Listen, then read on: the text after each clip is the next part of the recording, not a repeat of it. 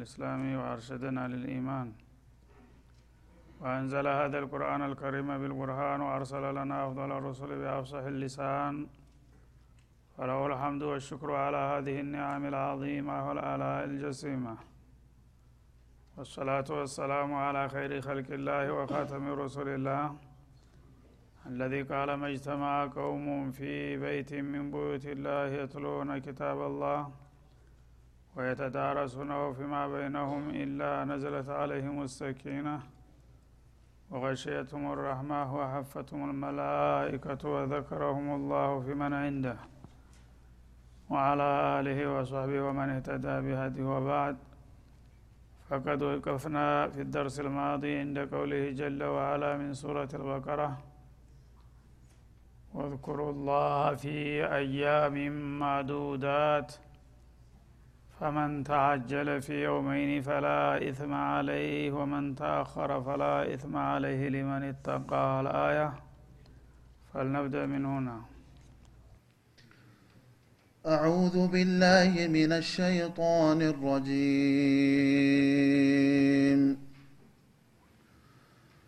واذكروا الله في أيام معدودات. فمن تعجل في يومين فلا إثم عليه ومن تأخر فلا إثم عليه. لمن اتقى واتقوا الله واعلموا أنكم إليه تحشرون. ومن الناس من يعجبك قوله في الحياة الدنيا ويشهد الله على ما في قلبه وهو ألد الخصام. وإذا تولى سعى في الأرض ليفسد فيها ويهلك الحرث والنسل. والله لا يحب الفساد. وإذا قيل له اتق الله أخذته العزة بالإثم فحسبه جهنم ولبئس المهاد. ومن الناس من يشري نفسه ابتغاء مرضات الله والله رؤوف بالعباد.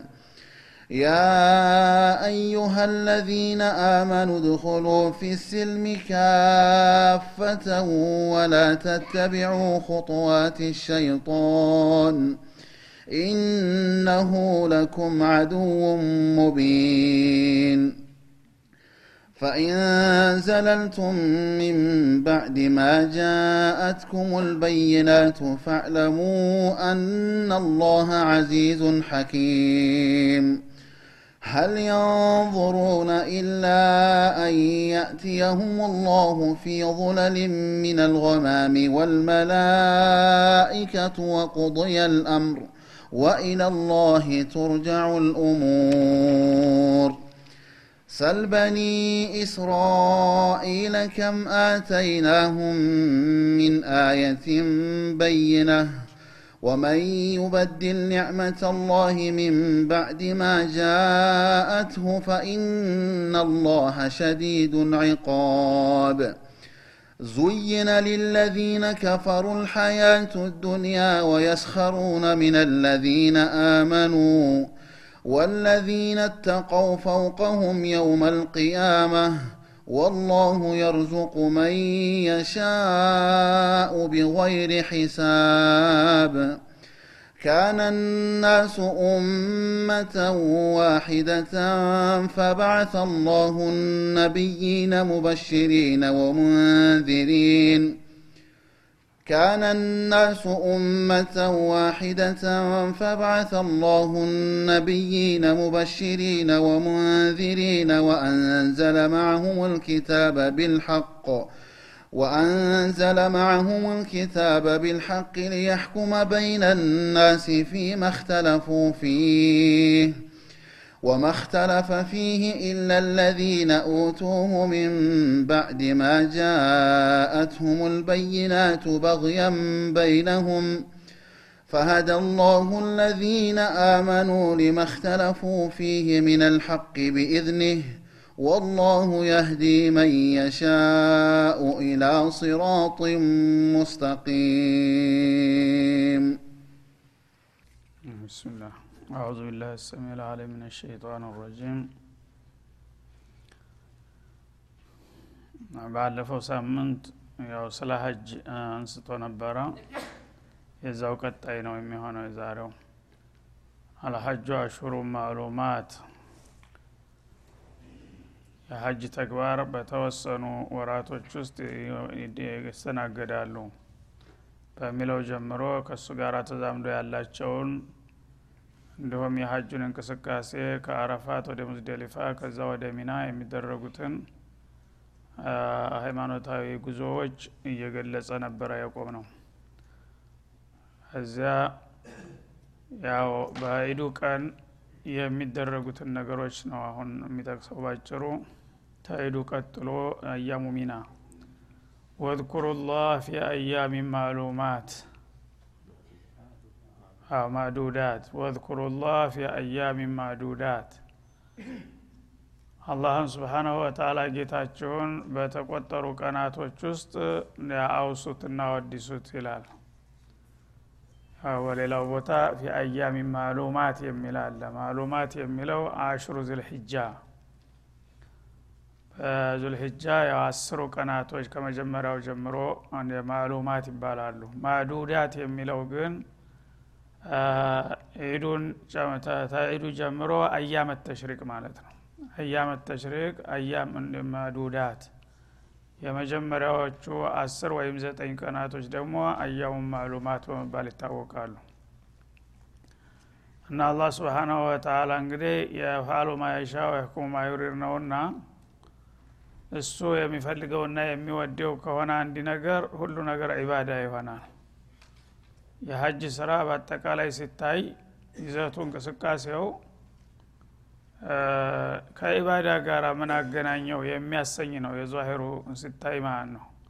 እንግዲህ በረሃ መጠለያ በሌለበት አረፋ በፀሐይ ሲንጋረሩ መዋል ከዛ ተመልሶ ምድር በዳ ላይ በሙዝደሊፋ ማደር ከዛም ተመልሶ በነጋታው ጢጠር መወርወርና ለሶስት ቀናት ያህል በዛ በረሃማ ቦታ ላይ መኖር እንዳሁኑ ያው ከደማት የለም። በዛ ጊዜ ሰው በስንት መከራ በብርድ በፀሐይ በራብ በጥማት ውሃ እንኳ ንጹህ አይገኝም ነበረ።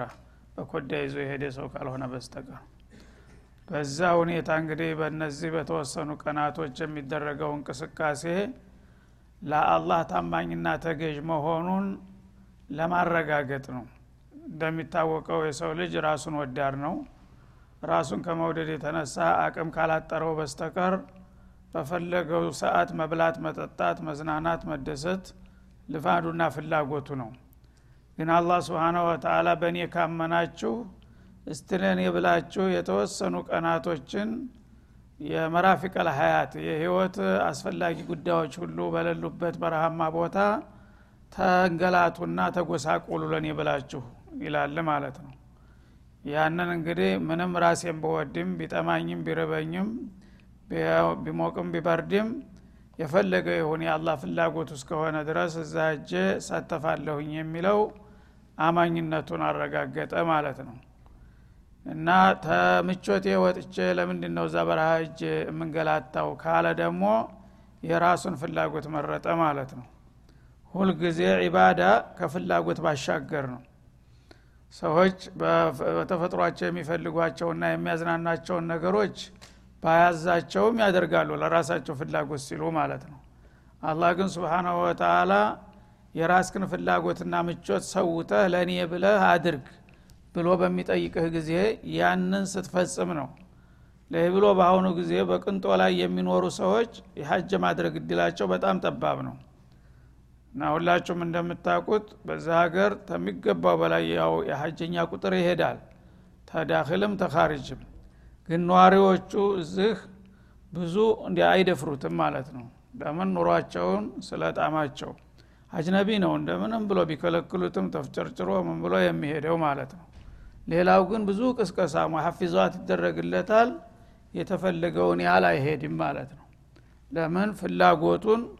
የጥሩ የተመቻቸ ኑሮ ስለለመደ ተዛ መውጣት አይፈልግም። ለአንድ ሳምንት እንኳ ቢሆን ማለት ነው።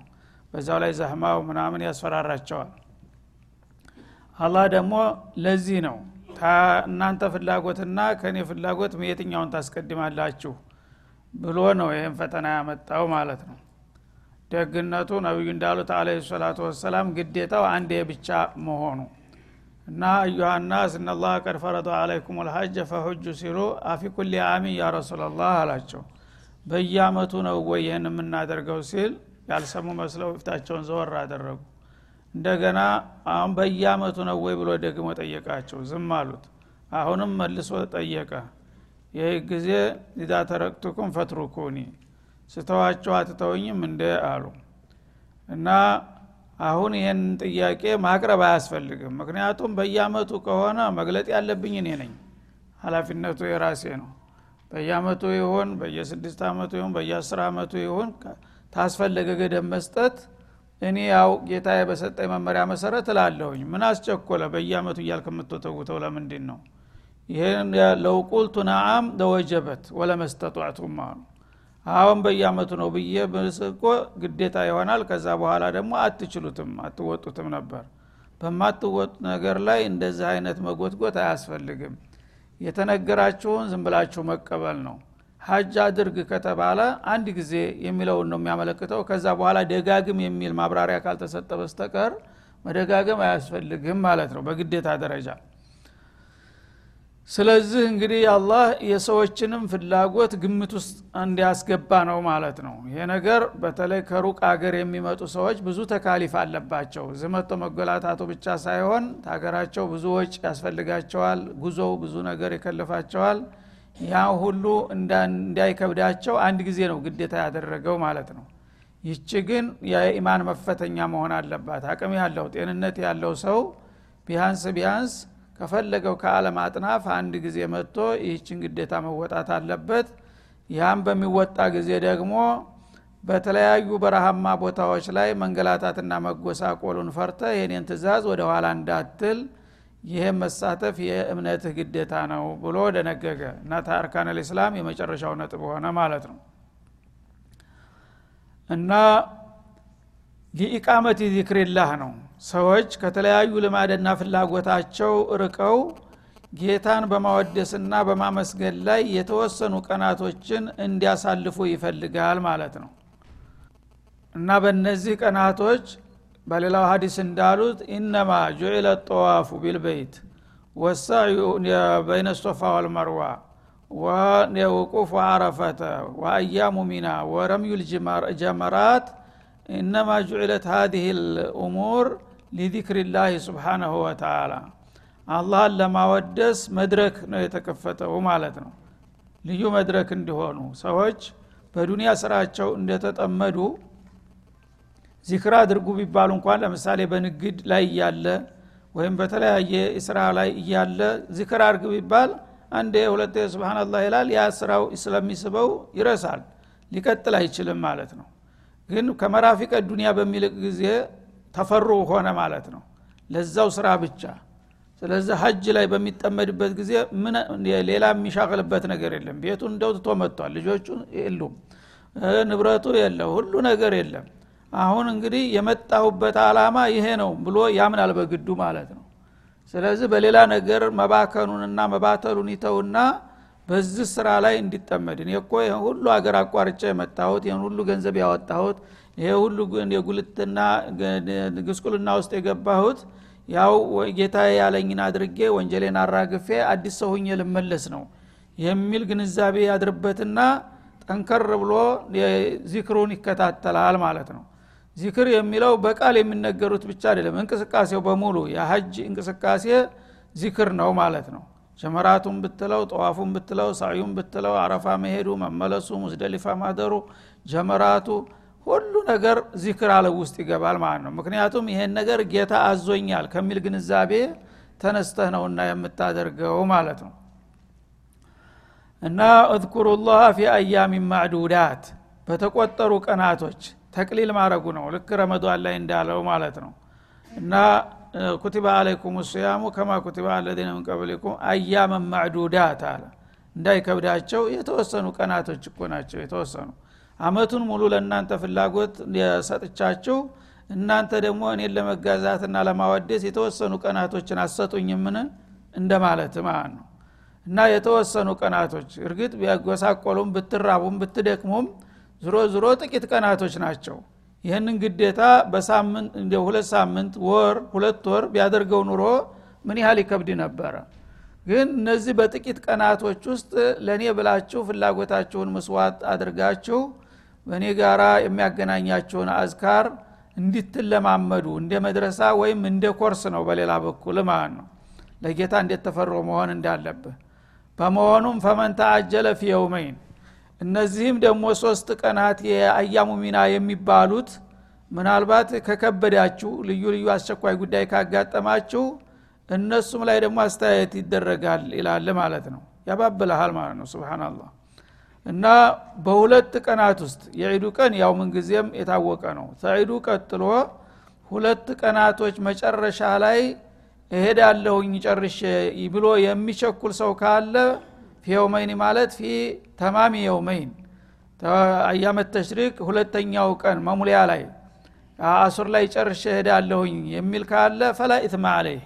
ያው የሚያስቸኩል ዑዝር እስካለው ድረስ ወንጀል የለበትም መሄድ ይችላል አለ ማለት ነው። ምክንያቱም አንዳንድ ሰው አስቸኳይ ነገር የሚያጣድፈው አለ ለመመለስ።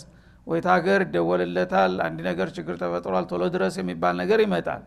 እንደዛ ከሆነ ግድ ሶስት ቀን ማደሩን ግዴታ አላደርግበትም። የሚመረጠው ሶስቱን ቀን መጨረሱ ነው። ግን ተአጁል የሚያደርግ ሰበብ አጋጥሞት ተአጁል ሆናለሁኝ ካለ ወይም ድካም በጣም ታቅም በላይ ተተሰማው በመሄዱ ወንጀል የለበትም። ባይሆን በሁለተኛው ቀን ፀሐይ ተመግባቷ በፊት አያመት ተሽሪቀት ታኒ በፀሐይ ተመግባቷ በፊት ሚናል መልቀቅ አለበት እዛው እያለ ፀሐይ ከገባበት ግን ወደ ሶስተኛው ቀን መሻገር ግዴታ ይሆናል ማለት ነው። እና በዚህ መልክ በሁለተኛው ቀን መጨረሻ ላይ ለመውጣት የቸኮለ ሰው ፈላ ኢትማ አለይህ በመውጣቱ ወንጀል የለበትም ብሎ ማሻሻያ ሰጣ ሆንም ማለት ነው።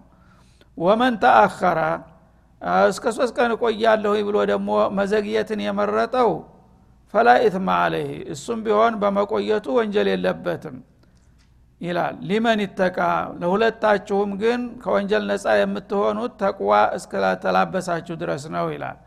ተቅዋ ካላችሁ አላህን ከፈራችሁ በተቻለ መጠን ያዘዘውን እያደረጋችሁ የከለከለውን እየተጠነቀቃችሁ ከተገኛችሁ ቀድማችሁ ሄዳችሁም ዘገያችሁም በሁለቱም አያስወቅሳችሁም ይላል ማለት ነው። እና ይህን ያለበት ምክንያቱ አሁን መቆየቱና መቸኩሎ መሄዱ እኩል አስመስሎታል አገላለጡ ላይ። ቀድሞ የሄደም ወንጀል የለበትም የዘገየም ወንጀል የለበትም። የዘገየ የበለጠ አጅር ያገኛል ነበር የሚባለው።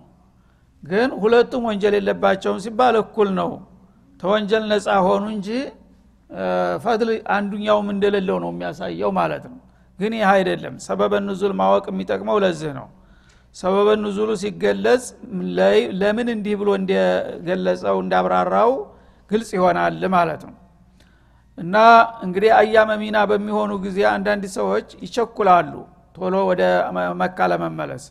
በሚቸኩሉ ጊዜ ወደ ኋላ የቀሩት ጓደኞቻቸው ገሌየት አለ ሲባ ሄደ እኮ እሱ ቸኩሎ ይባላል።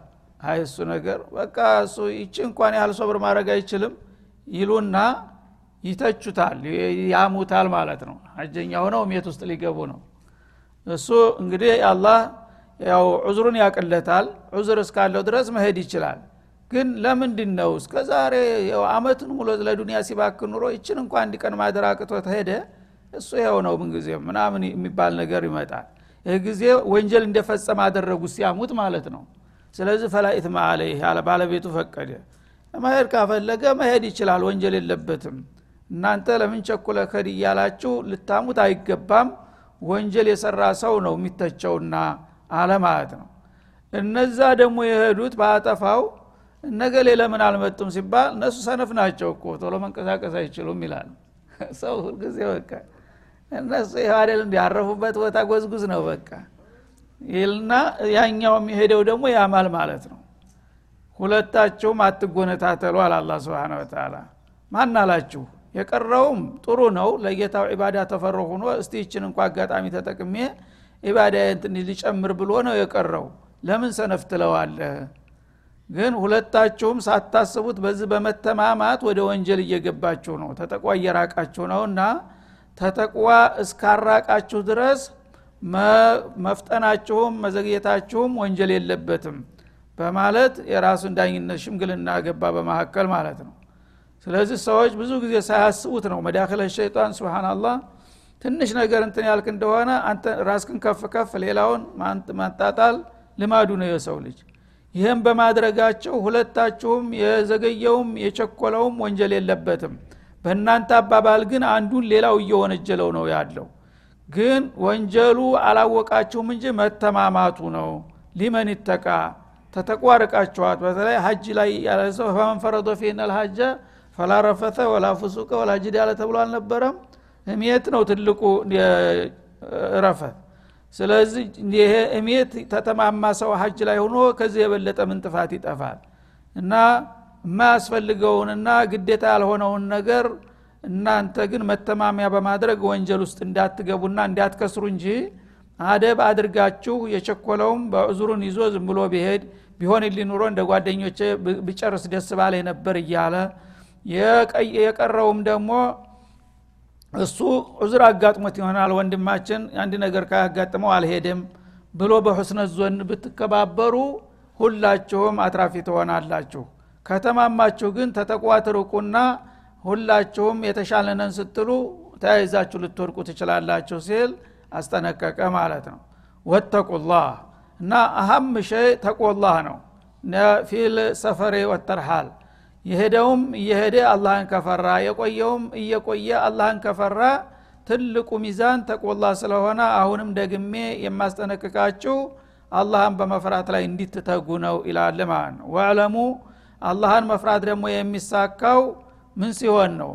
ዕልም ሲኖር ነው ግንዛቤ ሲኖረው ይሄ ነገር ሀጀን ያጎላል ያጠፋል ወንጀል ያስከትላል ሲባል ነውና ወዕለሙ ሻኢረ ዲኒኩም የዲናችሁን የስርዓት በሚገባ ጠንቅቃችሁ ወቁ አነኩም ኢለይህ ትሕሸሩን ከዛም ደግሞ በመጨረሻ ሁላችሁም ከየወደቃችሁበት ተነስታችሁ ወደ ጌታችሁ ተሰባስባችሁ የምትመጡበት ቀን እንዳለ ተገንዝባችሁ አላህን መፍራት ነው። አላህን መፍራት የተሰነቀ ሰው የፈለገውም ቢሆን በሱ ሩክሷም ተተጠቀመ በአዚማውም ላይ ከሄደ በሁለቱም ጥሩ ውጤት ላይ ያገኛል ከዲን እውቀት ከራቃችሁ እንደገና ደግሞ ተነስታችሁ ጌታ መቅረባችሁን ከዘነጋችሁ የዛ ጊዜ በቀላሉ ሰይጣን ይተናኮላችሁና ተመስመሩ ትርቃላችሁ ይህን ነው ማወቅና መጠንቀቅ ያለባችሁ ይላል ማለት ነው هذا وصلى الله وسلم على النبي وآله